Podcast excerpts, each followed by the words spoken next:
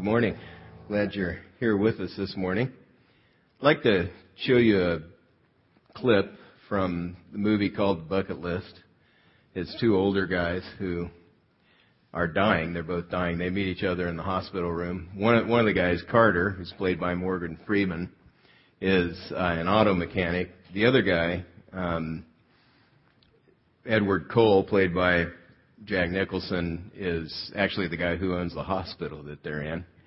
But he's trying to get a, a private room. They won't let him have one because his staunch policy is that everybody has to have a semi-private room. So he's in the room with with uh, Carter, and they strike up a friendship. And then they begin, since they're dying, they make a bucket list. So they list all the things that they want to do before they uh, before they die and they go about starting to do those things. And I'd like you to listen in on a conversation they're having. They're on Edward's private jet flying somewhere, and they have this conversation I'd like you to listen in on.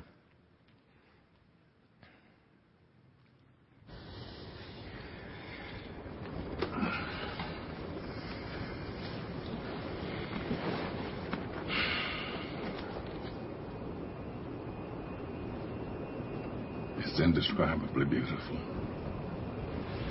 Love flying over the polar cap.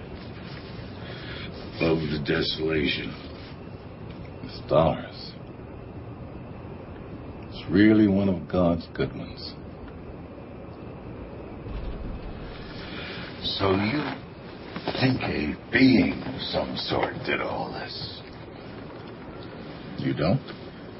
You mean do I believe if I look up in the sky and promise this or that, the biggie will make all this go away?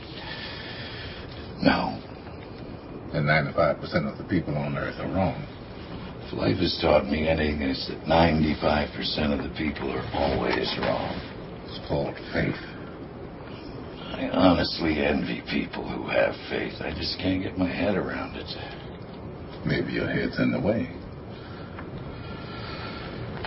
Carter, we've all had hundreds of these discussions, and every one of them always hits the same wall. Is there a, a sugar plum fairy or not? And nobody has ever gotten over that wall. So, what do you believe? I resist all of these. No Big Bang? Random universe? We live, we die, the wheels on the bus go round and round. What if you're wrong? I'd love to be wrong. If I'm wrong, I win. Not sure it works that way. Oh, you're not claiming you know something I don't. Mm-mm. I just have faith. Hallelujah, brother. And pass the mustard. There you go. If if you've decided to follow Christ as as Lord, then your sign, assignment and my assignment is to try to communicate a message to guys like Edward Cole and to introduce them to the real God. He, he's thinking, hey, if there is a God, I win. But he, he needs more information than he currently has.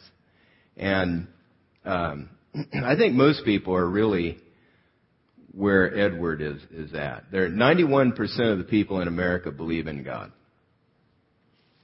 Um, that's that's generally not a question because, like uh, Carter pointed out in the clip, um, God has made Himself known. You're flying over the polar cap, you see the beauty, your heart is drawn to uh, the fact that there's someone who created this, someone who made this, um, and so. Uh, most people believe in God, but we need to help them understand and get to know the real God and the real story about Jesus Christ. And this is where the adventure continues.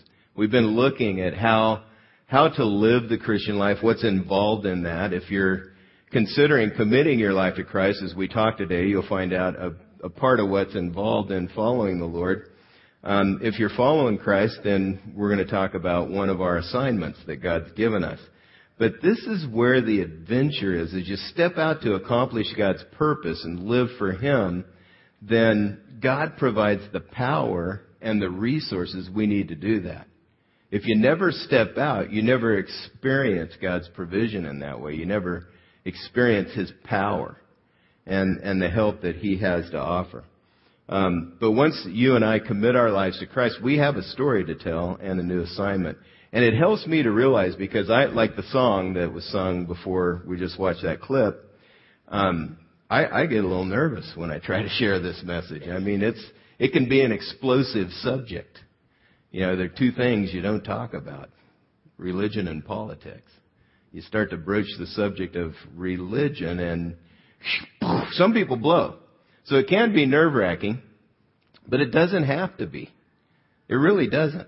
Because we we have a role, and once you understand your role, it really helps you begin to approach your assignment in a very different way. We, we are messengers, not salesmen. We, we, we are asked by God to share a message. We don't have to, and I'm, I'm really grateful for this. Um, we don't have to club anybody over the head with any kind of book or Bible.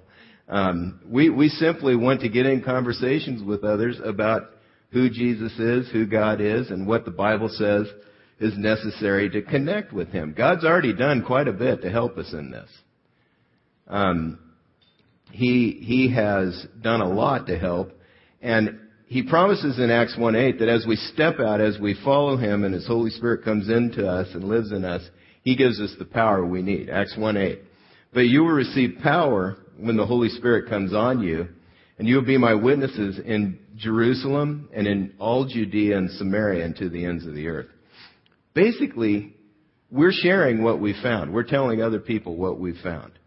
Uh, if if you find a cure for a disease that a friend of yours has, you tell them about it, and that's basically what we're doing. We we've found someone who comes to live in us and completely changes our lives. So our core assignment is to communicate, to witness to who Jesus is and communicate the story of Him with others.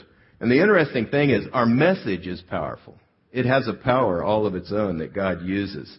Um, in fact, it is the power of God for salvation. Romans 1:16 says, "I'm not ashamed of the gospel because it is the power of God for salvation of everyone who believes." The message we have to share is information that's packed with, with power. And so my goal is, as I try to help others come to know the real God, one of my major goals is just to help them understand. I don't, I don't they don't have to agree. They don't have to, uh, you know, bow their knee in the middle of the conversation and say, "Oh, you're right. You know, that's right." So I'm not in arguments. I don't get into arguments, and I don't try to push people to follow Christ. I, I don't really have to do that. I'm just trying to help them understand the message. I, I don't try to persuade people under my own power. And that's not our assignment. That's not what God's asked us to do. He is already working, like we saw in the clip, through the beauty that we see, the things that, how He conveyed movement that's recorded there, and um, how the people who heard the message were cut to the heart. The Holy Spirit spoke to them and convicted them of their own sin and their own need for, for Christ. And so we don't have to do that. We don't have to go around pointing the finger and convicting. We only need to share the message that God has given us to share. And as we do that, He uses the gospel message to bring people salvation, to connect them with Himself. He uses the gospel message. It's called the gospel because that means good news. It's really good news that we have to share. So let's look at what the message is. What is the message? There are two main events, two core promises, and two conditions that a person has to fulfill to connect with God. The two main events, Peter talks about them in Acts 2, 22 through 24. says, Men of Israel, listen to this. Jesus of Nazareth was a man accredited by God to you by miracles, wonders, and signs, which God did among you through him, as you yourselves know. This man was handed over to you by God's agony of death because of power over death. So because he's raised from the dead, he proved that he has the power. Now there are two primary witnesses that Peter keeps referring to in his first message. We're not going to read those or look at them, but they're the prophets and the disciples, the prophets and the apostles. So you can look at the Old Testament and you can see all the, the prophecies that were given regarding Jesus Christ. And that's one witness to him that Peter keeps pointing out. He keeps quoting passages that show how Jesus is, is the Christ, the one who came to save us. And another witness is um, the disciples or the apostles. And Peter in verse 32 of this passage um, points out how we, we've seen these things. We, we've seen Jesus. We've seen him die. We saw him resurrected. And we are witnesses of these facts. So those, those are the two primary, primary witnesses to it. The interesting thing is um, that all the people knew Jesus, that he was talking. Most of the people had seen many, heard him teach. They'd seen many of the things that he did as well. So you also find in Jesus' mess, uh, I mean in Peter's message, you see the uh, two main events and then two core, two core promises. Verse 38, 39, it says, "Repent and be baptized, every one of you, in the name of Jesus Christ for the forgiveness of your sins." That's the first promise. Jesus was the Lamb of God who takes away the sins of the world. And through the Old Testament, the sacrificial system, you realize that there's a need for someone to pay the price for our sin, to, to cleanse us of it. And Jesus did that. And then it says you will receive, if you repent and are baptized, you will receive the gift of the Holy Spirit. The Holy Spirit gives us what we need to change. It's a gift because we, we want to be different. We, we don't want to keep saying and doing the things we've always said and done that hurt the people around us. We want our families not to have the, the conflict at the core that we've struggled with. But we need to change in order to make that happen. We, we want to work differently. We want to treat people differently. And the Holy Spirit comes in. The gift of the Holy Spirit means that He comes in to make residence and He helps us change. Sometimes we get the idea that we've got to clean up before, before we commit our lives to Christ. That's not, that's not true. You come to Christ, you say, Lord, I admit I have blown it. I am a sinner. And the moment you admit that and turn around and repent, God forgives you. He cleans you up and He gives you the Holy Spirit who helps you begin to change over the course of your lifetime. He makes real differences in your attitudes and in your actions and your words and everything that goes on. He really changes you. This promise is for you and for your children and for all who are far off, for all whom the Lord our God will call. So those are the two promises, the core promises. Uh, you don't have to make yourself presentable to God, but He accepts you and brings salvation to you based on two conditions. Peter pointed those out in verse 38. We've already looked at it. Repentance and faith It says, repent and be baptized. Every one of you in the name of Jesus Christ for the forgiveness of your sins. The two conditions are repentance and it's implied. Faith is implied here. Everybody that Peter was talking to realized that baptism was an outward expression of an inward reality, an inward commitment that they had made. So faith is implied in the word baptism. Baptism is just an outward expression of it. Um, Paul summarized the message this way as well in Acts 20, 21. It says, I have declared to both Jews and Greeks that they must turn to God in repentance and have faith in our Lord Jesus. If you're wondering what the conditions are, how you connect with God, you have, have never connected with Him. What it takes is repentance and faith. Repentance means to think differently, to change direction. That's literally what it means. It's a Greek word that's written here metanoia, change of mind, a change of direction. So you, you've been walking your own way, living life independent with God. It means to do a 180 degree from walking your own way and begin to go God's way. You, you completely change direction. Um, faith just means that you put your you put your faith, your trust. You give Him control. You let Him lead you in life. You you decide to follow Christ that way. There is a little booklet in your bulletin in your program this morning, and I, I'd like to just read through this because this is a great summary of our message. And I'd like everybody to, to get this this morning, to really focus on what our message is that we have to share. And if you've never heard it, then this is an opportunity to hear it and understand. It's a really good summary of what Peter was saying here in this passage in a way that I think is very easy for us to understand. Um, steps to peace with God. Step one, God's purpose, peace and life. God loves you and wants you to experience peace and life, abundant and eternal. The Bible says we have peace with God through our Lord Jesus Christ, Romans 5:1. For God so loved the world that he gave his one and only son that whoever believes in him shall not perish but have eternal life, John 3:16. I have come that they may have life and that they may have it more abundantly, John 10:10. Why don't most people have this peace and abundant life that God has planned for us to have? Step 2, the problem, our separation. God created us in His own image to have an abundant life. He did, He did not make us robots to automatically love and obey Him. God gave us a will and freedom of choice. We chose to disobey God and go our own willful way. We still make this choice today.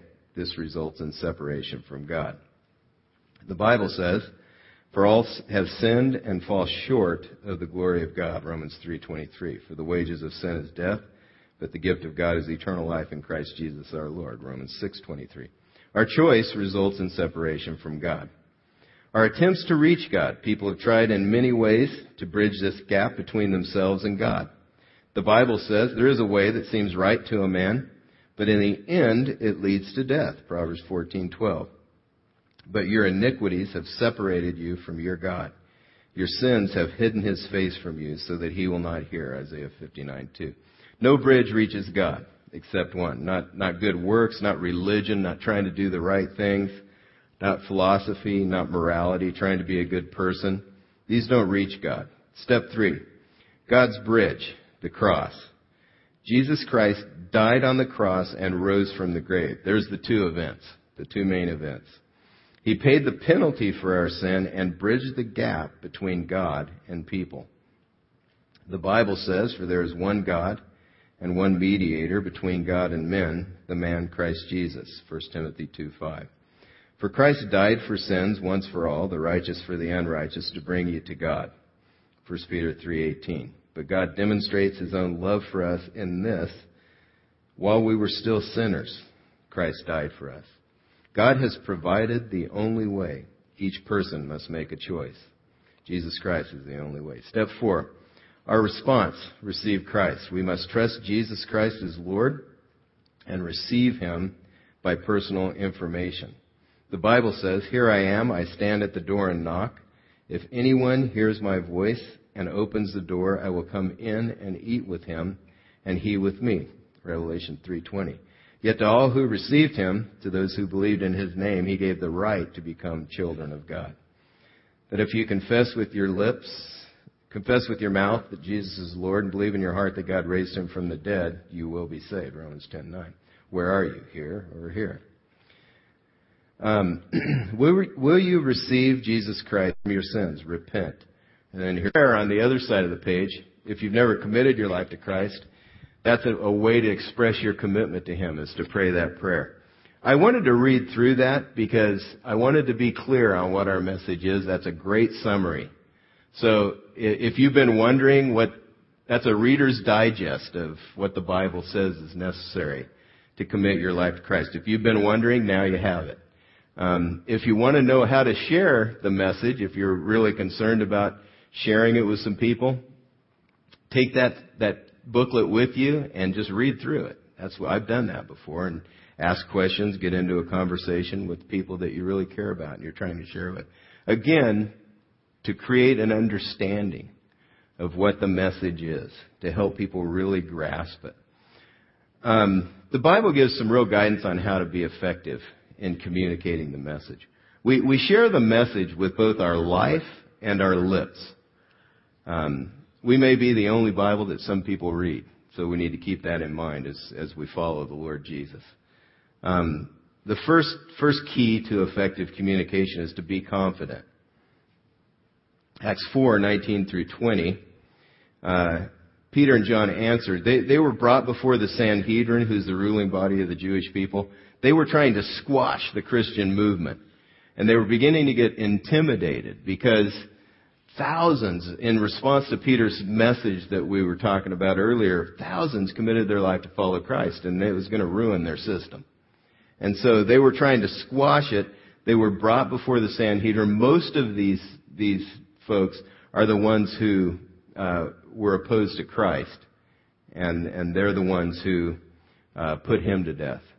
And so Peter and John were brought before the Sanhedrin, and they were told to to quit sharing this message. Quit it, man. Well, you got to stop, or or else. Basically, they were threatened.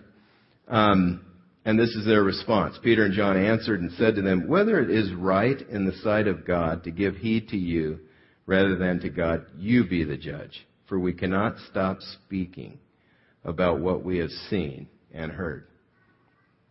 They went on, boldly sharing the gospel with confidence, sharing the message that God had given them.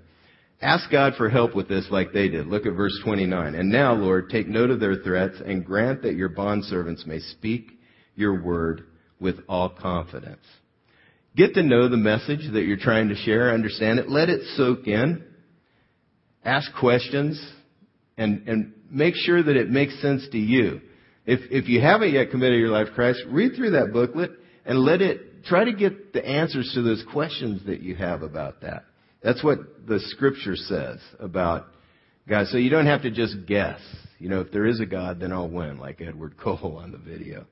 You don't, you don't have to guess. God's shown us clearly what it takes to connect with Him. Um, to, one of the things with me is, a- after years and years of watching people hear this message and then connect with God and have their lives completely changed as they walk with Him. I've, I've grown in confidence in the message itself and sharing the message. Because I know that this is what people need. They, they need to know God and connect with Him. To be effective, we've got to be confident. Secondly, we need to share with clarity and grace. Verse 3 and 4 ask, ask uh, Paul in Colossians 4, verse 3 and 4.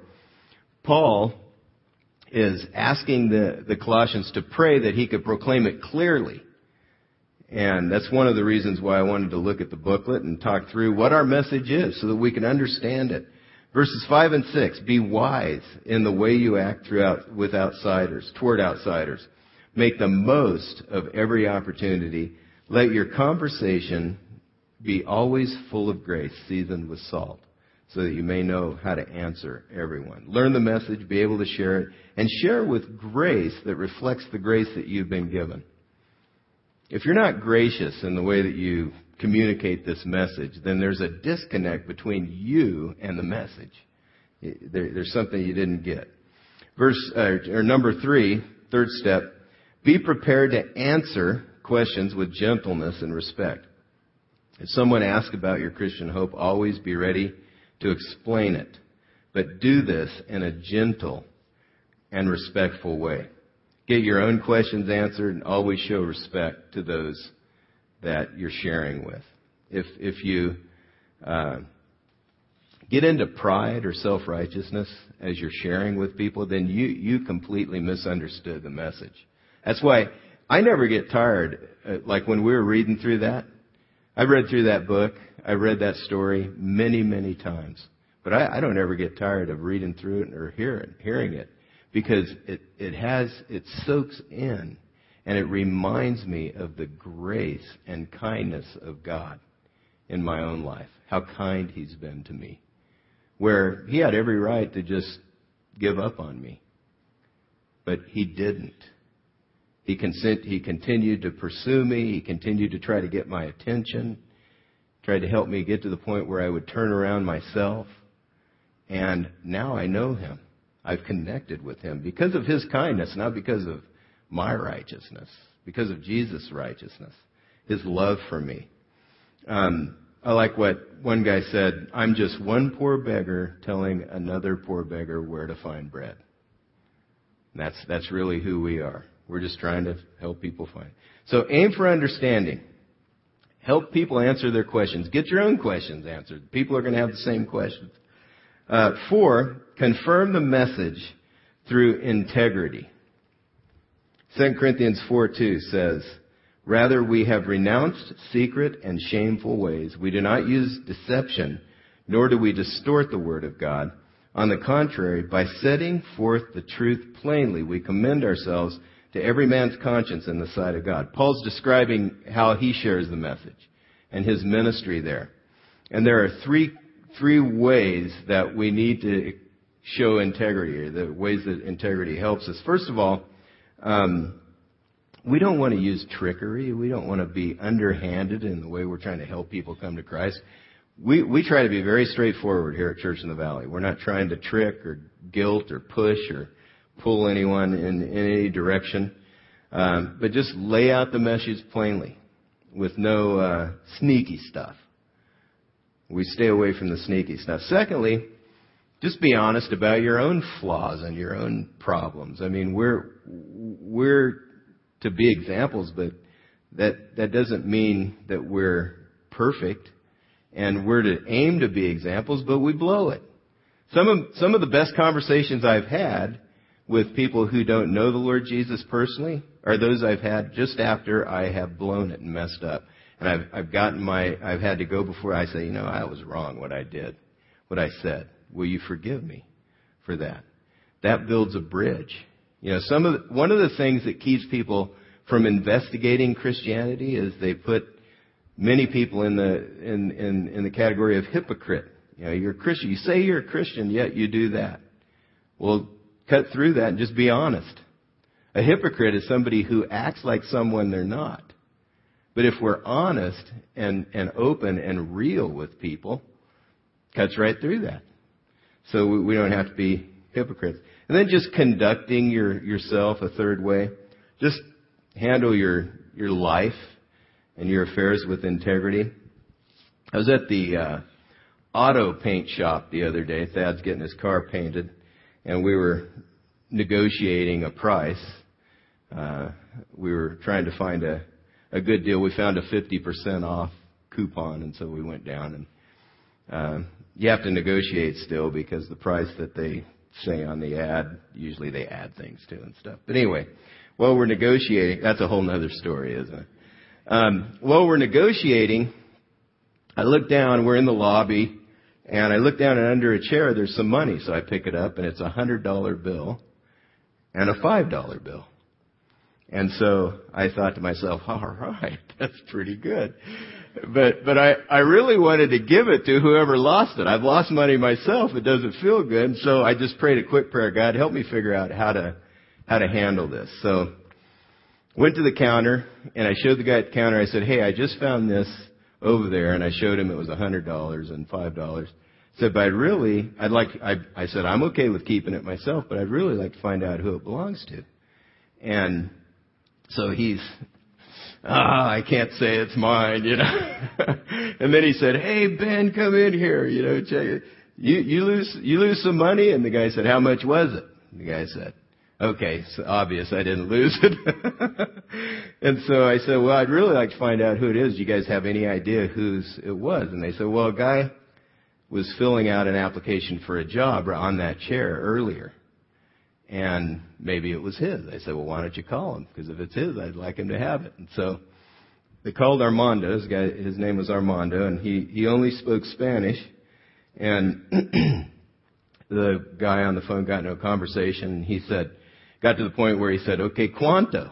You know, how much? And, And so he said, "Well, I don't." I, the guy on the other end said, he, "I don't know how how much. I don't. I, how am I? You know." The guy said, "Well, you're going to have to give me a number. You know, you're going to have to tell me how much quanto." And he said, "A hundred or a hundred and five dollars." And so he said, "Okay, winner." it's like the price is right. That's close enough.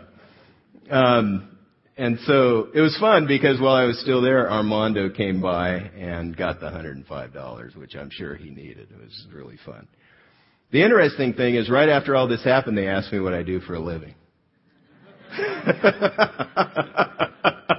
I'm sure they were wondering. so we got started talking about, you know, the church. They asked me how it was going, blah, blah, blah. And then, uh, I said, yeah, we just started a church in Orangecrest in the area of Orangecrest and Riverside. And the guy says, oh, I live in Orangecrest. Um, and I said, really?